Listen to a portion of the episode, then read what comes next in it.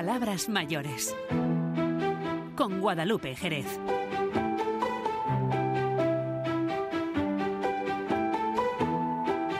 Muy buenas tardes, comenzamos Palabras Mayores. Hoy estará con nosotros el escritor José Luis Molina Bolaños para darnos a conocer el origen de algunos refranes. Además, vamos a conocer las principales conclusiones de un informe realizado por el Centro de Investigación Eginomi de la Fundación Mafre sobre los productos y servicios que ofrecen las empresas españolas a la población senior. Y terminaremos recordando a la cantante y actriz Rosa Morena, a la que la Fundación CB dedica un libro dentro de su colección de personajes singulares, un libro que se presenta esta misma tarde en Badajoz. Comenzamos.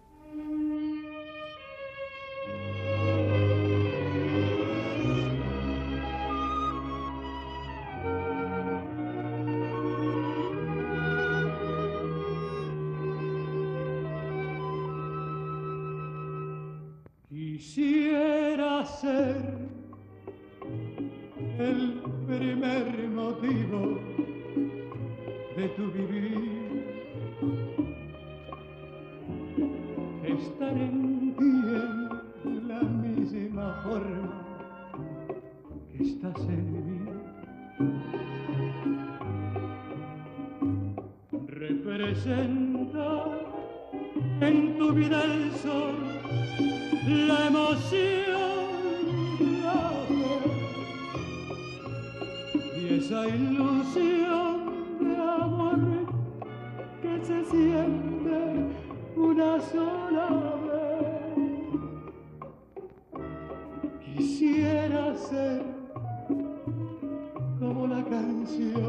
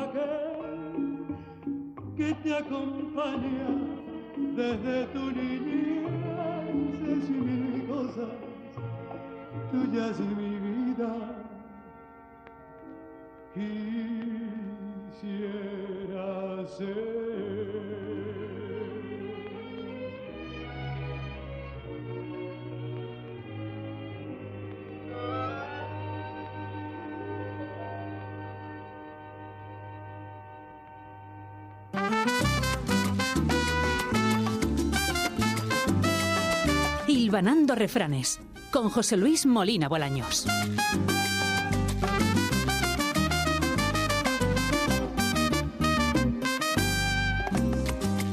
Hoy en Palabras Mayores tenemos de nuevo a José Luis Molina Bolaños con nosotros. Hay que recordar que es autor del libro Refranero Castellano 101 Comentarios y que desde hace un mes aproximadamente pues está visitándonos aquí en Palabras Mayores para aprender un poquito más de los refranes. Eh, la última vez que estuvo con nosotros hablamos de la cuaresma y de refranes relacionados con la cuaresma y no sé qué nos trae hoy. José Luis, muy buenas tardes. Muy buenas tardes, Guadalupe, y también un saludo a todos los que nos estén escuchando. Pues bueno, vamos a seguir navegando en este, en este amplio y extenso mundo que son los refranes y todas las expresiones que ha venido utilizando durante tantos siglos la sabiduría popular.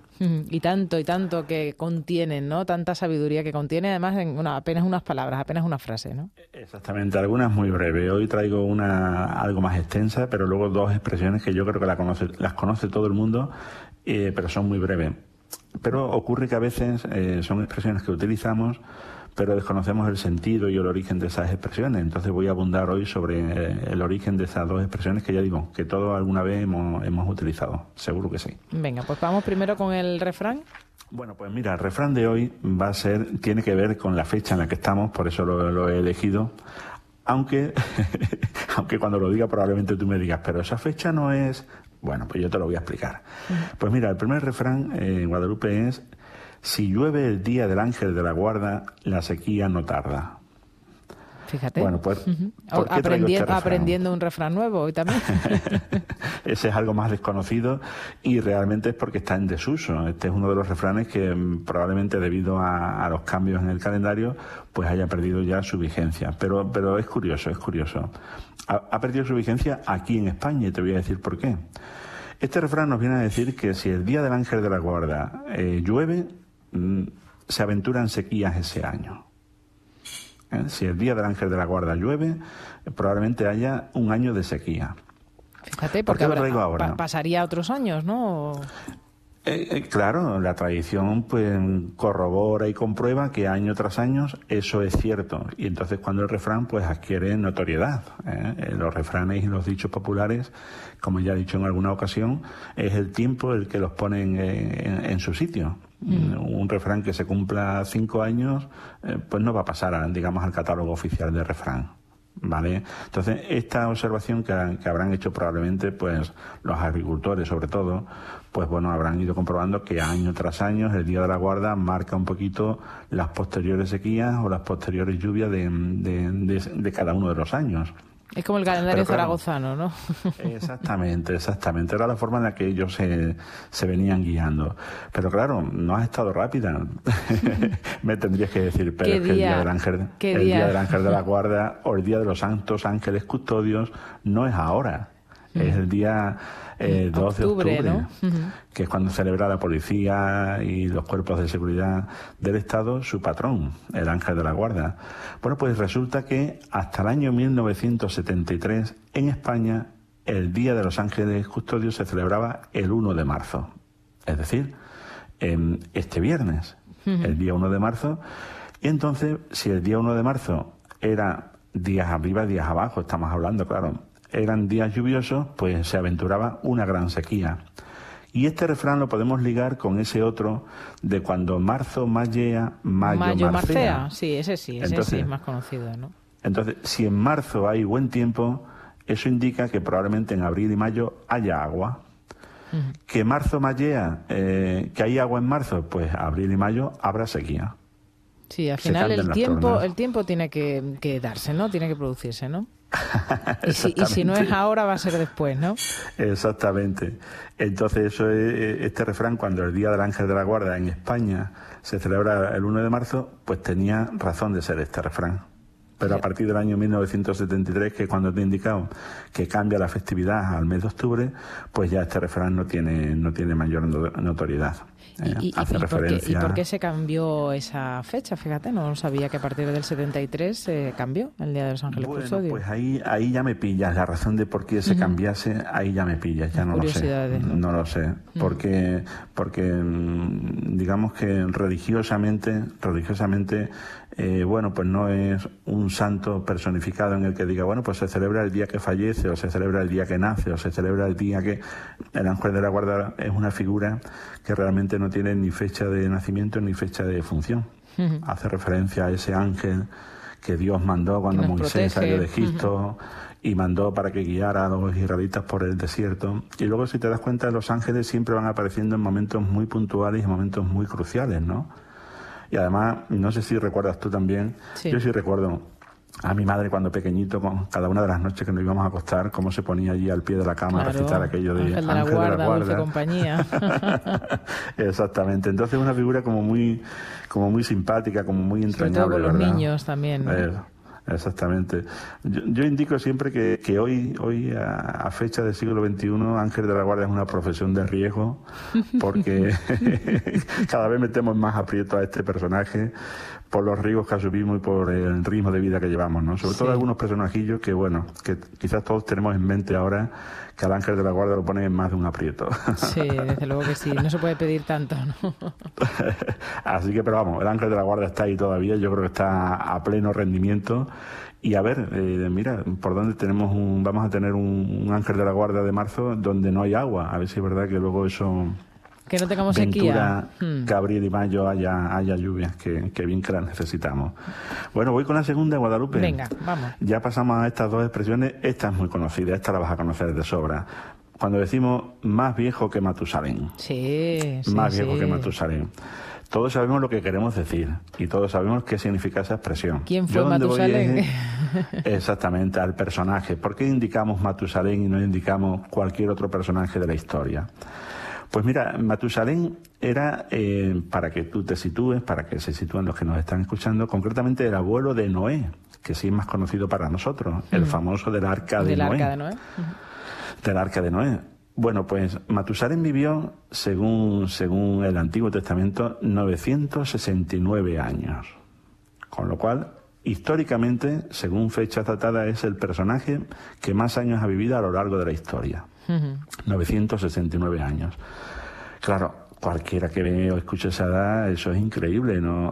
Eso no tanto. se puede creer, ¿no? Hay varias Es razones una por cuestión las de cuales... fe, ¿no? Eh, Pero mucha, mucha fe.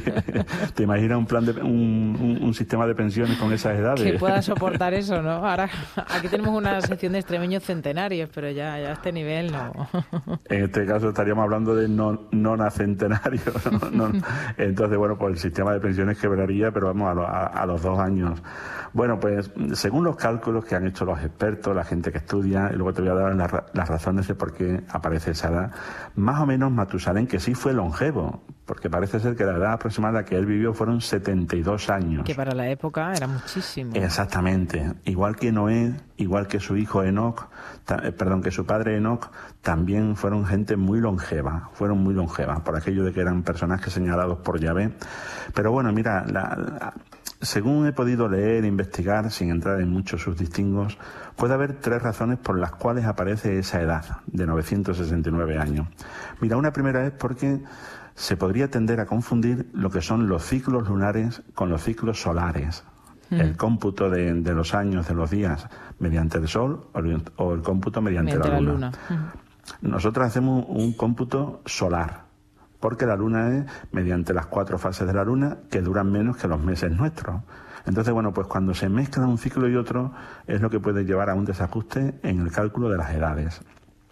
También hay otra razón que dicen los expertos eh, en el que indica que estas civilizaciones, la civilización judía, la civilización sumeria, la mesopotámica, la babilónica, eran muy dadas a exagerar las edades de sus líderes, de sus buques insignia, porque Y- era y una tanto, manera de... tanto en este ya caso. te ¿no? digo, era una manera como de, de decir nuestros líderes De están protegidos de una manera especial y, y entonces, bueno, pues tendían a ensalzar las edades, a alargar las edades.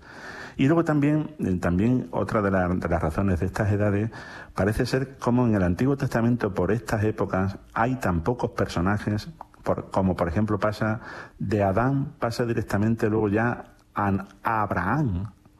Y bueno, y entre tanto, ¿qué pasaba? Pues ¿qué hace el Antiguo Testamento? Pues alarga mucho las edades de los poquitos personajes que existen para poder conectar unos con Uno otros. con otro. Eso es. Y entonces dice, si tengo 5.000 años y tengo cinco personajes, pues está claro que cada uno tiene que vivir mil años, porque si no, no me cuadra la Si historia. no, no encaja bien. ¿no? Los tiempos no. no Entonces, cuadran. bueno, por ahí puede ir un poquito La en explicación. la razón de que de que pueda Matusalén cifrarse en, en prácticamente un milenio de, de existencia, pero lo que sí parece más o menos certero son los 72 años. Que ¿vale? ya, que como decimos además, era, eran muchos, ¿no? Muchos años, ¿no? Muy longevo, muy longevo, exactamente, sí. Ten en cuenta que en España hasta hace hasta hace un siglo más o menos la edad rondaba entre los 65 y 70 años de esperanza de vida. Entonces, bueno, pues la verdad es que sí. Bueno, como la verdad anécdota, es que... y- y- sí, sí, perdona, dime, dime. No iba a decir que como anécdota, en Cuba hay un ron un ron que lleva la marca del Sí, ron Matusalén. Matusalén. No sé si, Sí, si tendrá sí, que ver con esto de que incita a tomarlo para que alarguemos Para nuestros años de conservar el vida. cuerpo. Exactamente. Siempre me hizo gracia el ron Matusalén. De todas formas, es un refrán que, bueno, en nuestro caso, hemos bueno, eh, conocemos los dos, conocemos muchas generaciones, pero sin embargo ya los más pequeños, los niños, este refrán ya mucho menos y no lo utilizan, no lo utilizan. Y si se lo decimos, yo creo que nos mirarían con cara No, nada, nada. Yo que a diario estoy con, con alumnos, con adolescentes entre 14 y 18 años en el instituto, prácticamente los refranes son totalmente desconocidos para ellos, totalmente. Mm. Yo lo utilizo, evidentemente los utilizo mucho y siempre les digo, ¿habéis escuchado esto? Y nada, nada, nada, no conectan para nada. Por eso es muy importante que todo esto esté escrito, es muy importante. Porque aunque caiga en desuso, pero bueno, es historia del lenguaje, es historia de la lengua castellana y, quieras o no han marcado, ha marcado la sabiduría y la cultura de nuestros pueblos y tienen que estar escritas. Sí, porque además esos adolescentes a lo mejor hoy por hoy no tienen interés, pero eh, quizás ya en la etapa adulta, bueno, pues les, les interese, ¿no? El acercarse a los refranes, a la sabiduría que encierran, a al origen. Ojalá, ojalá, ojalá. Sobre todo, pues yo entiendo que tengan muchas dificultades al leer obras como El Lazarillo, La Celestina, El Quijote, El Poema del Miocid, todas esas obras del siglo de oro que están cuajadas de refranes. Y si no conocemos el sentido de estas frases, pues evidentemente se nos pierde mucho en, la lectura de estas grandes obras, en los clásicos. Claro. Bueno, y tengo en tercer lugar otra también súper mega extra conocida, que es Ojo por Ojo, Diente, diente por Diente. Diente. Ay, venganza. ¿A, que sí lo conoces? Pues no es venganza, es justamente lo contrario, fíjate. Hmm, pero Esta ley que se llama... Lo entendemos así, ¿no? Un poco, ¿no? Claro, como, como, como que, que, regula la venganza, ¿verdad? Y es así. Como te la voy a devolver, ¿no? pero poniendo límites. Esta ley es la que se conoce con el nombre eh, de ley del talión la ley del talión que aparece también en el libro del Éxodo, en la ley de Moisés. Y precisamente esta ley del talión surge, surge en aquel momento por las autoridades judías para evitar la venganza, para evitar la venganza, no para incitar, sino para limitar la venganza. Te voy a leer brevemente porque son, son dos líneas solamente, cómo dice exactamente la ley del talión. Dice, vida por vida, ojo por ojo, diente por diente, mano por mano, pie por pie, quemadura por quemadura, herida por herida y cardenal por cardenal. Es decir, que si a ti te roban una gallina, tú tienes derecho a robar una gallina. Pero no dos, ni tres, ni, ni Exactamente, nada más. No a quemarle el gallinero al vecino. Y si alguien te saca un ojo, tú le sacas un ojo, no lo matas, porque matarlo es venganza. Ojo por ojo es justicia. Entonces la ley de Talión no rige la venganza, sino la justicia. Sí, que sea proporcional la respuesta, ¿no? Justamente proporcional. Sí es verdad, sí es verdad que, que, de alguna manera permite la respuesta. Es decir, en estos tiempos la justicia estaba muy limitada, no existían tantos jueces como ahora, ¿no? Entonces la, la, justicia se la tomaba cada uno por su mano. Y lo que hace esto es pues decir, no, no, tienes derecho a vengarte, pero siempre en proporción al daño causado. Claro, justificaba un poco devolver, digamos, esa violencia, ¿no? Exactamente, exactamente. Luego vendrá eh, ya en el Nuevo Testamento y dirá Jesucristo, no, se os dijo ojo por ojo, yo os digo otra cosa que también usamos mucho, que cuando te den en una mejilla, pongas la otra. Pon la otra mejilla. Totalmente el contrapunto, ¿no? Pero me hace mucho más gracia la famosa frase que se le atribuye a Mahatma Gandhi, este líder en pacifista indio, que llegó a decir que ojo por ojo y el mundo acabará ciego. Así que es verdad, es verdad. dejémonos de venganza y dejémonos de devolver los daños, los daños recibidos y es la única forma de que esto pueda funcionar. Sí. Y ese, ese pensamiento de Gandhi, la verdad es que me fascina porque realmente encierra y entraña lo que, lo que bueno, lo que él predicó durante toda su vida, ¿no? Un mundo, la lucha pacífica, la lucha, luchar pero de, manera pacífica. Sí, porque si no entras en una espiral de violencia, ¿no? Y de totalmente, totalmente, totalmente. Así que bueno, pues Qué interesante, ¿eh? tres, tres, tres cositas que nos han podido servir para aprender algo hoy. Y, bueno, hay muchas más, pero hay que ir dejando repositorio para los siguientes programas. Y quería recordar hoy el refrán del que hablábamos la última vez que hablábamos de la cuaresma, porque estamos esta semana en, eh, lo he calculado aquí, en la segunda semana sana. En la segunda semana sana. Hablamos que, la cuaresma son siete semanas, una coja, cinco sanas y una santa. No se me olvida, ¿eh? no, ya te veo, ya te veo. Pues verá con, con, esa semana como perfectamente no se te olvida la Semana Santa. Ya, porque ya va quedando menos. y con eso el refrán cumple el objetivo que se, que se marcó cuando surge, que la gente recordase y supiese cuándo es Semana Santa. Sobre todo calcular, mm. ¿no? El, tiempo, ¿no? Que por cierto, antes he hablado de ciclo solar y, lunar, Guadalupe. Sí. Eh, ¿Por qué varía tanto la Semana Santa y los carnavales? Pues rigen porque los carnavales que comienzan los cuatro días antes del miércoles de ceniza, se rigen por el ciclo lunar. Es la luna quien marca el inicio de la cuaresma. Y por eso los carnavales, al compás que la cuaresma y la Semana Santa, son fiestas movibles, porque se rigen por el calendario eh, lunar. Que además todos los años es cuándo caen los carnavales, cuándo cae Semana Santa, ¿verdad? Exactamente, no son fiestas fijas, dependen de las fases de la luna. Y como las fases de la luna no, van acompasadas con nuestros meses, pues es lo que hacen que, sean, se vayan moviendo en el calendario cada año. Que vaya variando. Eh, José Luis, eh, eh, tienes varios actos culturales, ¿no? Te veo en redes sociales muy, muy activos, siempre acompañando además a otros escritores, ¿no? En lo cual es un auténtico placer siempre acompañar y poder estar al lado de esta gente que es sabia y gente de la que siempre se aprende. Eh, y mira, entre los más señalados, simplemente te voy a, quiero anunciar los que se van a celebrar esta semana. Concretamente mañana aquí en Val de la Calzada se va a presentar un poemario de una poeta, de una poetisa montijana que se llama Francisca Quintana Vega y el poemario se titula En las horas brujas. Es un poemario muy interesante, muy fácil, sencillo de leer. La poesía a veces nos cuesta, pero este poemario es sencillo. La, autora hace un recorrido eh, vital por su trayectoria y, aparecen poemas pues a miembros de su familia, aparecen poemas a las enfermedades, al amor, a determinados personajes de la historia de la literatura. Y la verdad es un, un poemario bastante interesante. Sobre todo cercano, ¿no? Que nos podamos un poco identificar y que lo escriba con un lenguaje sencillo, ¿no? Es un, es un poemario leíble, leíble. Hay poesía a veces que, que cuesta algo más. Y eso va a ser el miércoles a las seis y media en la Casa de la Cultura de Val de la Calzada. Aparte de la, de la autora, Francisca Quintana, van a intervenir también el poeta natural de Albuquerque, Juan Manuel Pozo. Van a intervenir varios miembros del Club de Lectura de aquí, de la Biblioteca Municipal de Val de la Calzada. Y también Antonio Rodríguez Cabaña, que es un vecino de Montijo, ha musicalizado varios poemas de Francisca Quintana y los va a interpretar también en, este acto. Y finalmente el acto lo va a cerrar Agus Moriano, que es un cantante solista también montijano y bueno, va a interpretar varios temas de, cantautores españoles. Con lo cual yo creo que es un acto muy, interesante, va a ¿eh? estar muy interesante y yo que estaré en la mesa con ella, pues al menos intentaré no deslucir. No, hombre, no, todo lo contrario. A, la autora y bueno, y hacer que el acto sea lo más, lo más lucido posible. Estoy encantado de que me haya invitado a presentarla y voy a disfrutar, evidentemente que sí. Es que desde luego la vida cultural de Montijo, de Val de la Calzada, de Puebla de la Calzada, todos esos pueblos es muy, muy, muy activa. ¿eh?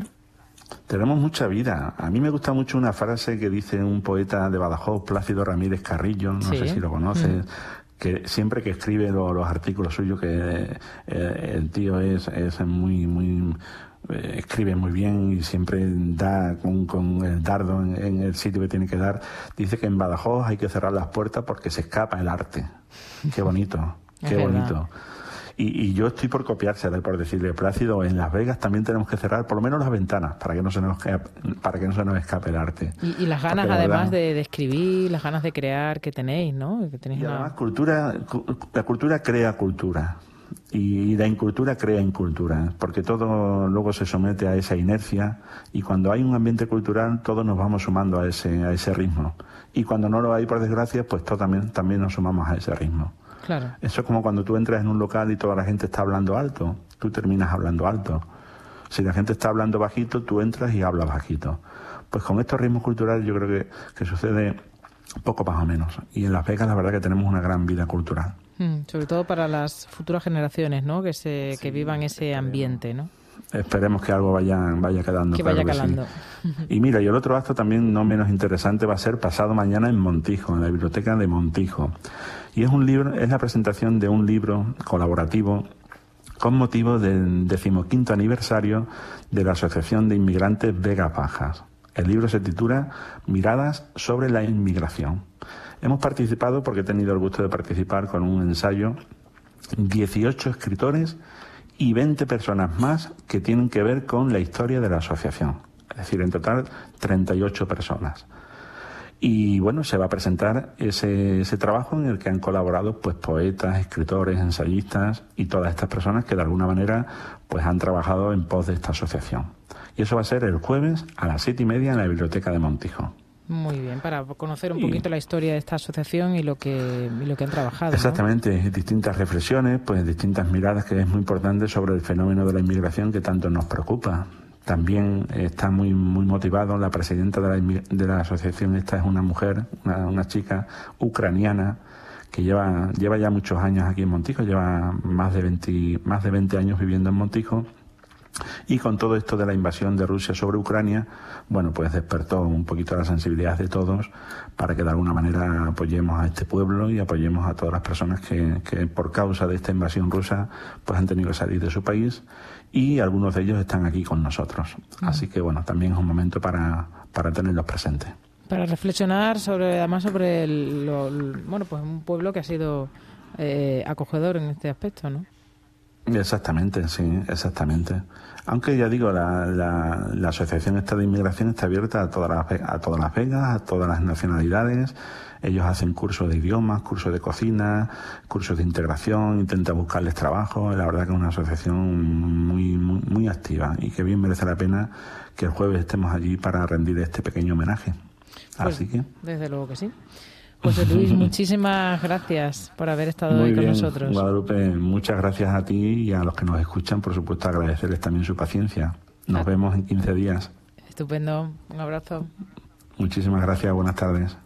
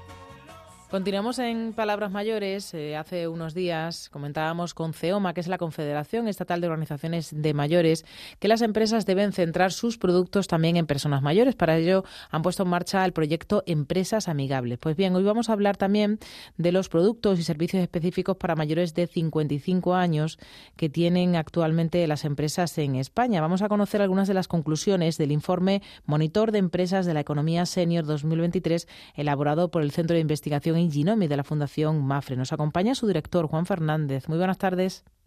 Hola, buenas tardes. ¿Qué tal? Bien, comentaba que hace unos días hablábamos precisamente de eso, ¿no? De que las organizaciones de personas mayores demandan más servicios, más eh, productos específicos para, para mayores, porque además, bueno, pues la población está cada vez más envejecida y mayor esperanza de vida y, y cada vez los seniors representan mayor porcentaje de, población. ¿Cuáles serían un poco las principales conclusiones de este informe? Bueno, pues efectivamente la, eh, el leitmotiv del informe es justo el que acabas de, exponer, ¿no? Eh, el hecho de que la población senior, la generación senior, tiene un peso ya muy importante en, nuestro país. Eh, el 34% de, de, de la población española es mayor de 55 años y, y va a tener más en el futuro. ¿eh? Las previsiones del Instituto Nacional de Estadística y otros organismos es, por simplificar, que alrededor de 2050, que es prácticamente pasado mañana, aproximadamente el 50% de la población tendrá más de 50 años. Esta es, una regla eh, demotécnica, yo creo que bastante útil. Es decir, eh, eh, ante una generación que va a ganar preso, eh, a importancia relativa, ¿qué, ¿qué es lo que hacen las empresas y qué es lo que deberían hacer? Y, con ese objetivo publicamos en Egiromics el, de Fundación Mafre el, monitor de, empresas de la economía senior, que, que además con, la idea de, de actualizarlo Mm, anualmente e ir viendo cómo, cómo evolucionan las empresas con relación a, este mercado. Y que además aprendan, aprendan también las propias empresas, ¿no? De, las cifras, de los datos que sean capaces de, ver y de proyectar un futuro, ¿no? Claro, claro, porque porque de, del análisis este que hemos que hemos realizado con datos del 2023, eh, lo que se desprende es que hay mucho recorrido. Eh, si, si, tenemos en cuenta lo que acabamos de decir, que, la generación senior eh, bueno, pues eh, ocupará el 50% de, de, espacio en, la población en, los próximos años y, que ya hoy se, está claro que, tienen un poder adquisitivo, una capacidad de compra eh, mayor que la, que la media. Hay un estudio de, de hace unos años que nos decía que que los consumidores mayores de 50 eh, gastaban un 28% más que, que, la, que la media de la población, pues eh, está claro que, las, que, que, sería conveniente que las, las empresas, las, las, eh, los productores de bienes y servicios prestaran atención a esto y orientaran su oferta y sus estrategias y políticas comerciales eh, en la dirección de, de, captar el mayor número de clientes de esta generación. ¿Y cuáles serían un poco las principales conclusiones? ¿Cómo, ¿En qué situación se encuentra ahora mismo el, sector em, empresarial en cuanto a productos y servicios para mayores de 55 años?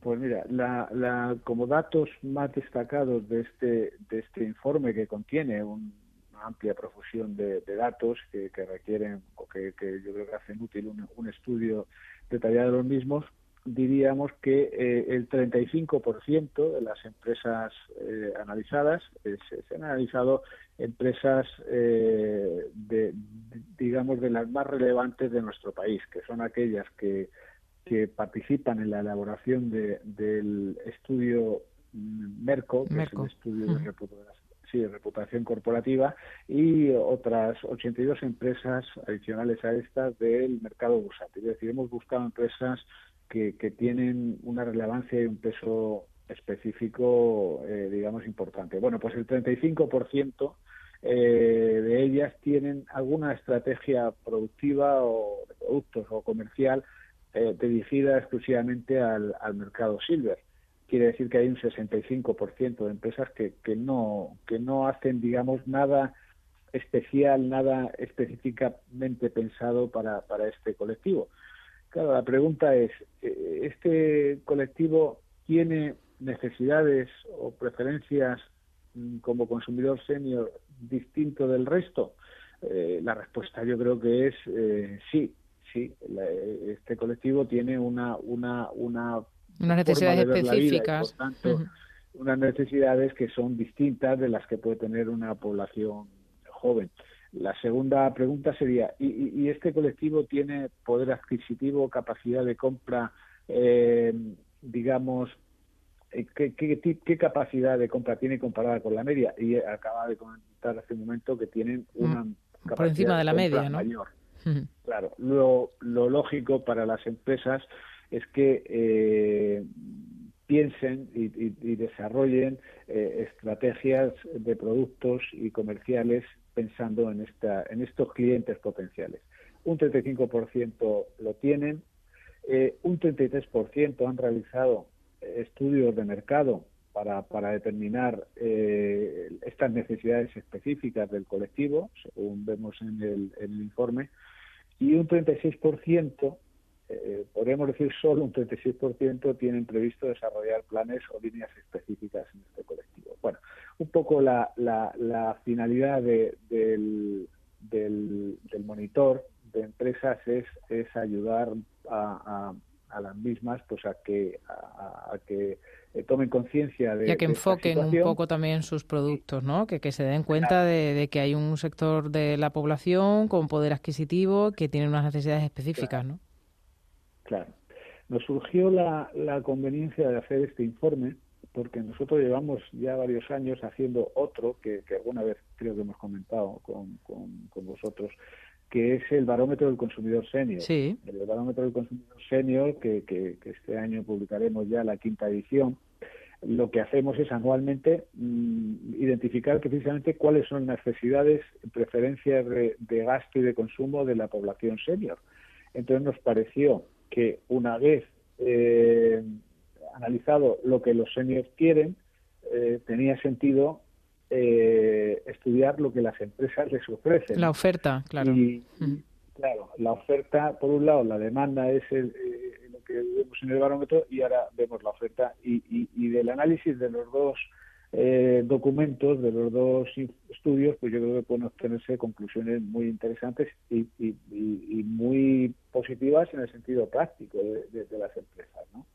Eh, además, la, idea, el objetivo, Juan, es ir repitiendo este informe cada año para ir viendo también cómo las empresas, eh, si bueno, pues si se van poniendo un poquito al día y van incrementando esos productos y esos servicios y, y también los estudios de mercado centrados en la población senior o no, ¿no?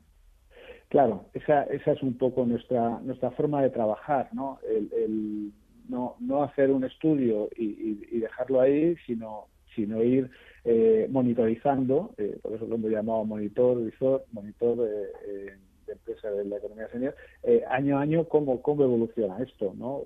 lo normal es que, es que evolucione acompañando a la evolución demográfica, que es del, el entorno del cual eh, las empresas no se pueden aislar. Y si decimos que esta población, eh, de acuerdo con las proyecciones más fiables, va a crecer de forma significativa en los próximos años, pues eh, lo lógico sería que, las estrategias comerciales y de productos dirigidas a ellas también aumentaran, ¿no?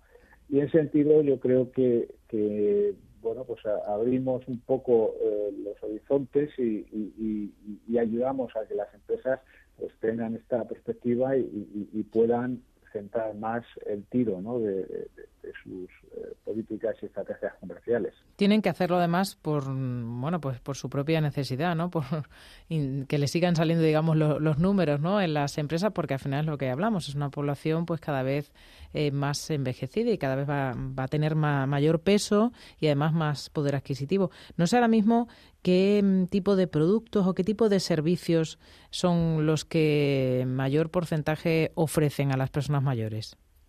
Bueno, pues eh, aquí un eh, aspecto importante del estudio es que nosotros lo hemos centrado en las empresas eh, que podemos llamar generalistas, es decir, no hemos incluido eh, de manera deliberada en el estudio aquellas empresas que mm, nacen y, viven por y para los, los seniors. Y concretamente, eh, por ejemplo, los, para ese segmento de la población senior de edades más avanzadas que, que requiere cuidados, que requiere la atención de terceras personas. Es decir, dejamos fuera del estudio empresas que nacen y que tienen su sentido precisamente en atender a los seniors, que son los, las empresas. Sí, porque eso está claro que tienen esos servicios, claro. Mm. Claro, eso no, no tiene sentido estudiarlo porque eh, nos dirían, digamos, la respuesta sería el 100% de nuestra actividad está dedicada a los seniors. Claro, ya lo sabemos porque han nacido para eso. Entonces nos centramos en las empresas eh, generalistas. Y, y dentro de estas pues eh, lo que lo que vemos eh, los resultados lo que nos dan es en qué medida aun siendo generalistas tienen eh, estrategias bien de productos o servicios específicos para los seniors dentro de una gama de productos que contempla también a otros colectivos o bien si tienen canales de comunicación específicos es decir que, que establecen vías de, comunicación e interacción con, los seniors diferentes, si tienen campañas de marketing también específicamente dirigidas a la población mayor de 55 años, o si lo hacen de forma indiscriminada para todos, y por último, si tienen tarifas, descuentos o condiciones especiales también para esta, para esta generación.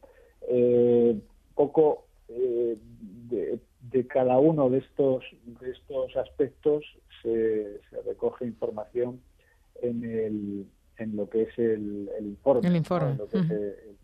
y, la idea pues es ir, ir haciendo el seguimiento de, todo esto. ¿no? También eh, habéis analizado, Juan, el porcentaje de, que representan los seniors en cuanto a la facturación de las empresas, ¿no? Claro, este es un dato, un dato muy significativo de, del estudio, ¿no?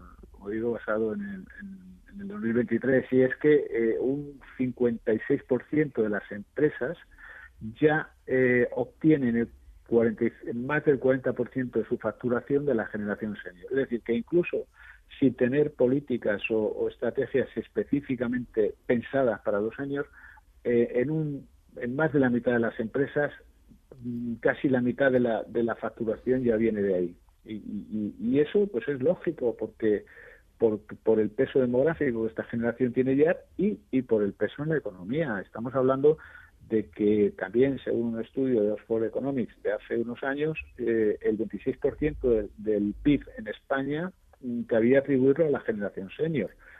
Mm, de manera que, eh, sin hacer nada, el, 56% de las empresas ya facturan más del 40% a, los, a, a, esta generación, pues eh, probablemente les convenga hacer algo para, para potenciar esta, esta fuente de, ingresos.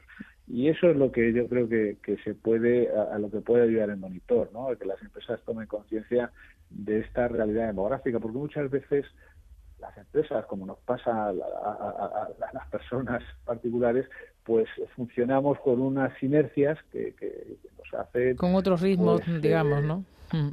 Claro, y luego es cierto que la, la, publicidad, eh, todas las campañas, pues tienen un sesgo muy hacia la población joven, oye, pues que es más atractiva, más, eh, eh, en fin, más, más alegre, podemos decir, ¿no? Y, y, eso hace, pues, que a veces se pierde la perspectiva de dónde está realmente la, el, valor añadido de, de los consumidores, ¿no? Sí, quizás los estereotipos, ¿no? Muchas veces hay que acabar con ellos, ¿no? Que se centran más en, en gente joven, ¿no? Que parece como más saludable, más alegre, más vital, pero todo eso también tienen poco a poco que, que ir cambiándolo, ¿no?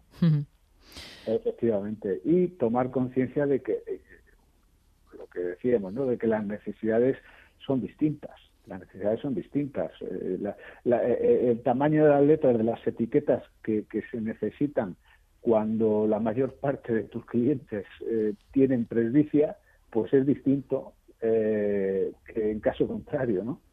Por poner un ejemplo muy, muy, muy tonto. Sí, sí, muy tonto, pero que, muchas personas sufren, ¿no? a la hora de, leer el etiquetado, incluso a la hora en los supermercados de personas un poquito más, eh, digamos, de mayor edad, ¿no? No 55 años, pero un poquito de mayor edad a la hora de colocar los productos que a lo mejor no alcanzan, es decir, son también medidas que hay que ir adaptándose, ese tipo, ¿no? Ese tipo de, ejemplos que son, son sencillos, pero que yo creo que son útiles para entender de lo que estamos hablando. Pues desde luego que sería un error que las empresas que bueno pues que conozcan estos datos, esta cifra, no pusieran remedio, digamos, ¿no? No se centraran más en la población senior porque al final, bueno, pues representan, como decimos, un, un, porcentaje importante y además con poder adquisitivo, o sea que sí o sí hay que centrar, digamos, los productos en los seniors, ¿no? Sí, desde luego. Y un poco la, la idea también de hacer este seguimiento periódico en bases anuales, eh, eh, es también eh, eh, concienciar poco a poco. Esto, estas cosas que son muchas veces inercias culturales no se cambian de la noche a la mañana, requieren tiempo y requieren pues eso ir aportando datos que se vayan conociendo y, de esa manera las empresas irán tomando conciencia, ¿no? es un poco lo que nosotros queremos aportar eh, este a este problema desde la Fundación MAFRE. Un poco el objetivo de este informe Monitor de Empresas de la Economía Senior 2023, elaborado por el Centro de Investigación Eginomi de la Fundación MAFRE. Juan Fernández, director de este centro, muchísimas gracias de nuevo por haber estado hoy con nosotros en Palabras Mayores. Muchas gracias a vosotros por difundirlo.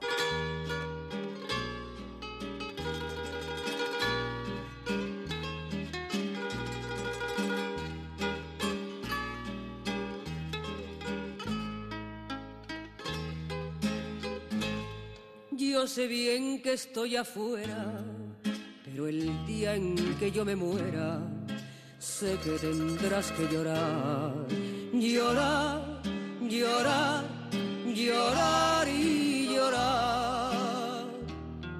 Dirás que no me quisiste, pero vas a estar muy triste y así te vas a quedar con dinero y sin dinero, hago siempre lo que quiero y mi palabra es la ley. No tengo trono ni reina, ni nadie que me comprenda, pero sigo siendo el rey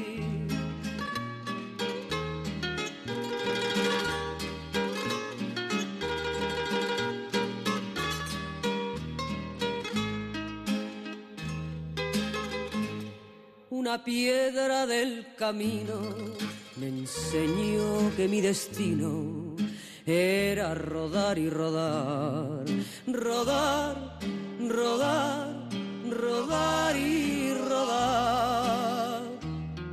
Después me dijo un arriero que no hay que llegar primero, pero hay que saber llegar y sin dinero hago siempre lo que quiero y mi palabra es la ley. No tengo trono ni reina, ni nadie que me comprenda, pero sigo siendo el rey. No tengo trono ni reina ni nadie que me comprenda, pero sigo siendo el rey. Ya no tienes edad para eso. Sí, mientras estemos vivos podemos seguir cumpliendo sueños. Canal Extremadura Radio por la promoción del buen trato a las personas mayores.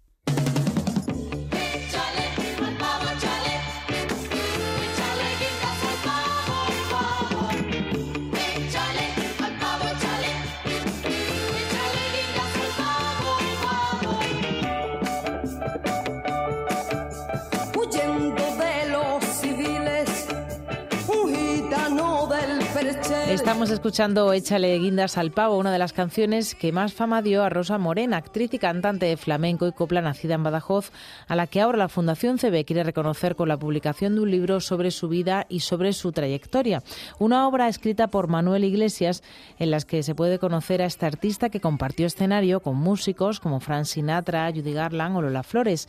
Rosa Morena, cuyo nombre era Manuela Otilia Pulgarín, comenzó cantando flamenco en Badajoz y fue la década de los 70 cuando alcanzó su mayor éxito, primero en España y después en escenarios internacionales. Fue una gran estrella de la música y también mito erótico, además de pionera en el género flamenco pop. Obtuvo otros premios importantes, entre los que destacan el Premio de la Crítica de Split, Premio de la Crítica de Río de Janeiro o Reina de los Gays 77. También participó en dos películas. Cantó en El Ayun durante la Marcha Verde y en la base militar de Alcalá de Henares. Manuel Iglesias, autor de este libro, nos habla de ella. Primero empezó en, pequeños locales, pero luego estuvo ya en, en Pasapoga y en, lo, más chic de Madrid. Ella, por ejemplo, la foto que, que el de portada del libro, eh, eh, la fotografía de Ibáñez, que era el fotógrafo que fotografiaba a, todos a todas las grandes figuras que pasaban por Madrid. El cáncer frenó su carrera y la mantuvo alejada de los escenarios, una enfermedad que volvió a aparecer al final de su vida y que le causó la muerte en diciembre de 2019 en Badajoz, ciudad a la que había regresado años antes. Murió con la pena de no haber sido reconocida con la medalla de Extremadura. Pues yo creo que fue eh, a principios de los 70.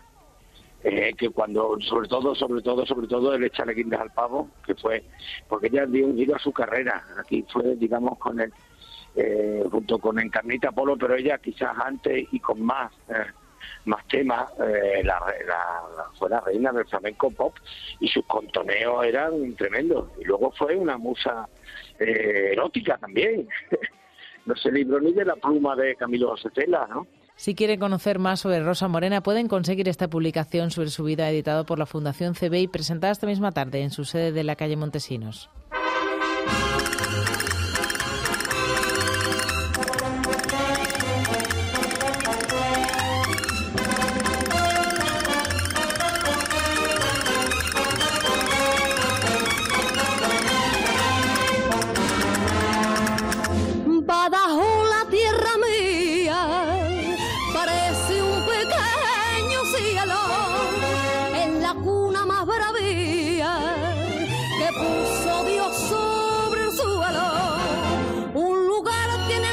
Terminamos hoy con este recuerdo a Rosa Morena. Volvemos mañana a partir de las 8 y 5 de la tarde. Que disfruten de la noche.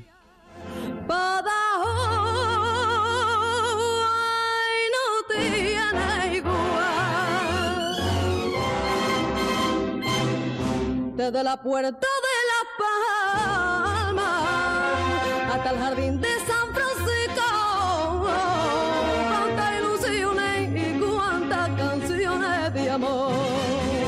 hay en todo el mundo que recorrí nada como el pueblo donde nací, hasta las estrellas para ese día. Y cuando la luna sale a rondar, al cruzar el parque de Castelar, la luz que derrama la prende la rama en flor.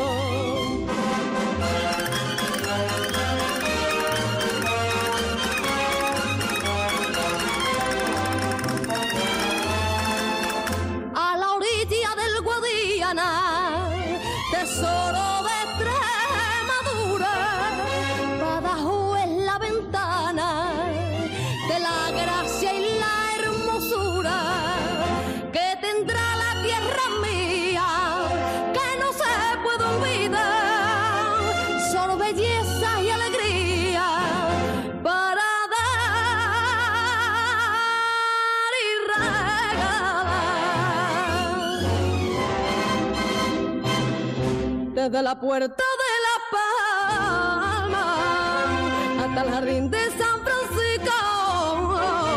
Cuántas ilusiones y cuántas canciones de amor.